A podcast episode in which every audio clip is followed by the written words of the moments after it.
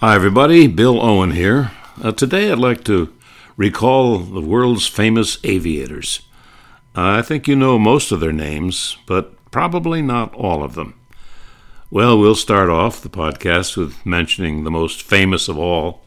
I think you'll agree Charles Lindbergh. Charles Lindbergh, who rose to instant fame in 1927, making the first solo nonstop trip across the Atlantic from New York's Long Island to Paris, in France. Now, a lot of people think he made the first Atlantic flight. Many flights had been made, but his was the first solo nonstop trip.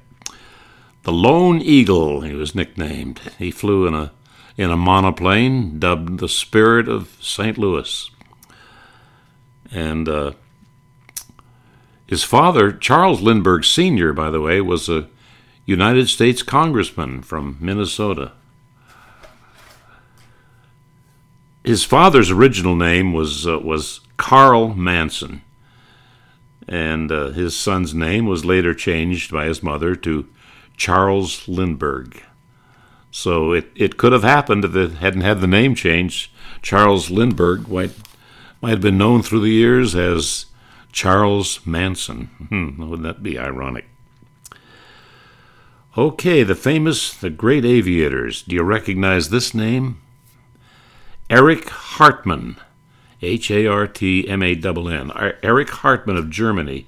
He was the leading ace of all time. You can't believe the, the number of aerial victories that he had, this German pilot 352, and all but seven of them were against the Soviet Air Force. Of course, this is World War II we're talking about. Uh, after the war, he was sentenced to 25 years by the Soviets for war crimes. He did serve 10 in Soviet prisons and eventually was released. And Erich Hartmann, the greatest ace of all times, died at age 71. And uh, ace, of course, most of you know, was uh, a requirement was for five aerial victories. Five, and he became an ace. It's an arbitrary number that they selected. Well, talking about aviators, we have to pay tribute to the Dayton, Ohio brothers who made aviation possible. Orville and his younger brother Wilbur, the Wright brothers. They made the first sustained controlled flight of a heavier than air aircraft just south of, as you know, Kitty Hawk, North Carolina, back on December 17, 1903. Well, it wasn't much of a flight by today's standards, of course, but for then it was uh, it was pivotal. Twelve seconds it lasted, and 120 feet in total length. Wilbur and Wilbur and Orville Wright. Incidentally, uh, the brothers uh, never did get married in their lifetime. Well, women are in our list here today, talking about the great aviators.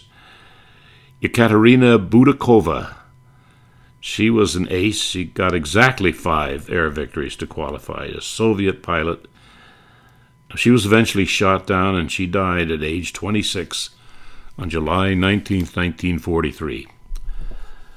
And uh, there was another Soviet pilot, Lydia Litviak. Actually, she was the first woman to shoot down an enemy aircraft.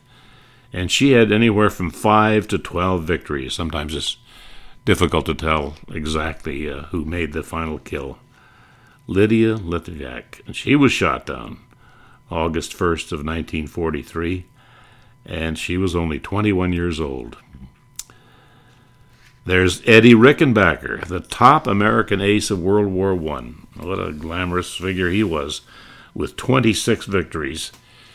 Many of you know he was a race car driver earlier on. Came out of Columbus, Ohio lived to be 82 years old, and uh, became president of Eastern Airlines.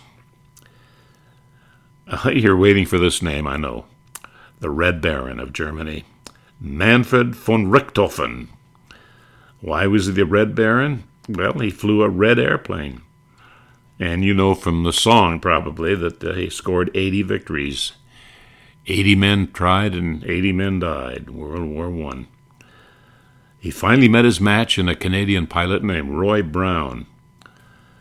Uh, he didn't actually shoot the Baron down, as a lot of people think. He was hit by a bullet from Brown's gun, and it penetrated vital organs, and he, he managed to land the plane, but uh, he died afterwards from the bullet wound. Incidentally, he had a younger brother in the German Air Force, Lothar, and he had 40 victories, half as many as the, the Red Baron.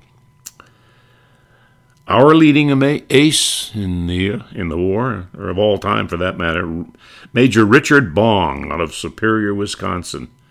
Forty Japanese planes he shot down in his fabulous Lockheed Lightning P-38. That was that was always I thought as a little boy in World War II the, my favorite aircraft. Well, you talk about the P-51 Mustang and the the Airacobra and the Hellcats and the the F4U Corsairs. There were a lot of great planes, but uh, I always thought so much of the Lockheed Lightning with the twin booms, very distinctive aircraft. And uh, he was he was killed just before the end of the war. Tragically, at the age of 24, he was flight testing a P-80. Major Richard Bong, and this is interesting. I think one of his flight instructors was a man named Barry Goldwater. Captain Barry Goldwater. That's right. He helped train our leading ace, Richard Bong. And back to the Soviets, Yuri Gagarin, the first human to orbit the Earth in the Vostok 1 flight of April 12, 1961. He was eventually killed on a training flight in 1968, just seven years later at the age of 34. Our own John Glenn from Cambridge, Ohio, eventually became a U.S. Senator. And he had shot down three MiGs in combat. And most famous, of course, for becoming the first American to orbit the Earth. February 20th, I remember that day like it was yesterday, 1962. America stopped in its tracks as John Glenn made that first orbit. And he lived to the uh, ripe old age of 95 the first human to fly faster than the speed of sound. We want to pay tribute to Chuck Yeager, first, uh, first to exceed the speed of sound in level flight, that is, of course. That was in 1947 at an altitude of 45,000 feet, October the 14th of that year, 1947. How about the first woman to break the sound barrier, Jacqueline Cochran? May 18th, 1953 and she was the head of the WASPs. Remember the WASPs from World War II? The Women Air Force Service Pilots. They used to ferry airplanes in non combat roles. Jacqueline Cochran, uh, one of the most famous of all the aviatrix, was uh, Amelia Earhart. She disappeared with, with the navigator Fred Noonan in the Pacific. Tragically, back in 1937, still an open mystery as to what really did transpire, why they were lost at sea. The first man, first human to walk on the moon, Neil Armstrong from Wapakoneta, Ohio. That's a little town between Dayton and Toledo. And he made history, and nobody can ever surpass that event. Nobody can once again ever become the first human to walk on the moon. Neil Armstrong. He passed away at the age of 82. And before we leave, we want to we want to recall Douglas Wrongway Corrigan. Oh yes, born in Galveston, Texas, 1907, a real daredevil. Here's what happened. Uh, he flew from Long Beach, California, to New York City in 1938, and then flew from Floyd Bennett Field in Brooklyn to Ireland. Uh, Bennett's Field, by the way, is, is named for a pilot who, uh, along with Richard Byrd, flew to the North Pole in 1926, and they claim to be the first to do so, has not yet been authenticated. Probably never will be. Anyway, went from uh, Floyd Bennett Field to to Ireland. He filed a flight plan to return to Long Beach, but he claimed he misread his compass because of bad weather. Seems he had been denied permission to go to Ireland, and he had made several modifications to his plane for a transatlantic flight. So, so uh, Wrongway Corrigan obviously intended to go there, but he never admitted it. Uh, he was quite controversial about that, but he was he was beloved by so many Americans for his nerve. His only punishment was to have his pilot's license suspended for 14 days. One of my favorite names in aviation history, Douglas Wrong Way Corey. Well, it's always fun getting together with you. We talk about many subjects, ranging from comic strips to baseball players, football coaches, old time radio shows, boxing champions, philosophers, the world's greatest authors. Today it was those great aviators, and they were great. This is Bill Owen, signing off for now.